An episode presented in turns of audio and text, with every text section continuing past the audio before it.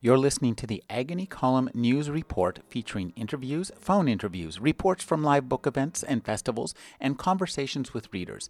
You can find additional news, interviews, book reviews, and more five days a week at the Agony Column website at trashotron.com slash agony.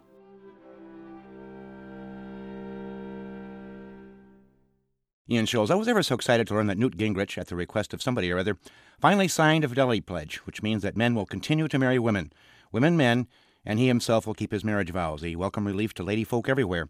But the thrill of knowing that Newt's adulterous days are finally behind him was overshadowed by disturbing news from the New York Times. Apparently the hot new virtual assistant, Siri, on the new iPhone, is both useful and, well, annoying.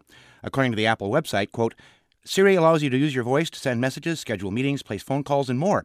But Siri isn't like traditional voice recognition software that requires you to remember keywords and speak specific commands. Siri understands your natural speech, and it asks you questions if it needs more information to complete a task, unquote. Oh, wow, that sounds great if you're blind or have no fingers, but as the New York Times points out, there are issues. If you want punctuation, you have to say it. Jeremy from Bethlehem, Pennsylvania, told the Times that he was walking down the street dictating a message to his wife at home with their newborn child.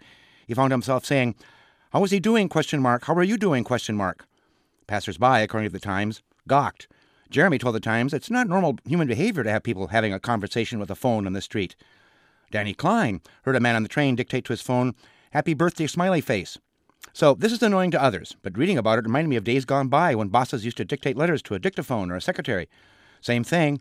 Dear Mister Scholes, S H O A L E S, comma, paragraph, as per your, et cetera, et cetera. Of course, back in the day, this was the topic of cartoons and Playboy and Esquire, with the boss chasing his secretary around the desk as she clutched her Gregg shorthand notebook to her ample bosom in panic.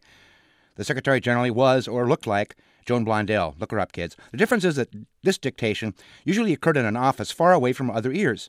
So I don't consider this a privacy issue so much as a, why do I have to listen to the mundane, punctuated minutiae of your personal or business life issue? Find a room. Talk to your robot there, please. Thank you. On the plus side, if you call it a plus, we no longer need secretaries. Robots can do all that for us. We no longer have desks. Laptops do that for us. Of course, that's bad news for anybody who spent years learning how to take notes in shorthand. But it's good news for the Joan Blondells of the world who no longer have to deal with the Newt Gingriches of the world chasing them around the desk. Thank you, robot telephones, and thank you, Newt Gingrich, for taking the pledge. Did he dictate the pledge to his cell phone, I wonder? I don't know. I gotta go.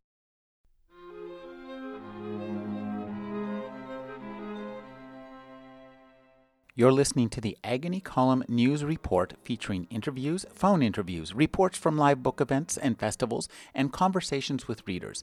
You can find additional news, interviews, book reviews, and more five days a week at the Agony Column website at trashotron.com slash agony.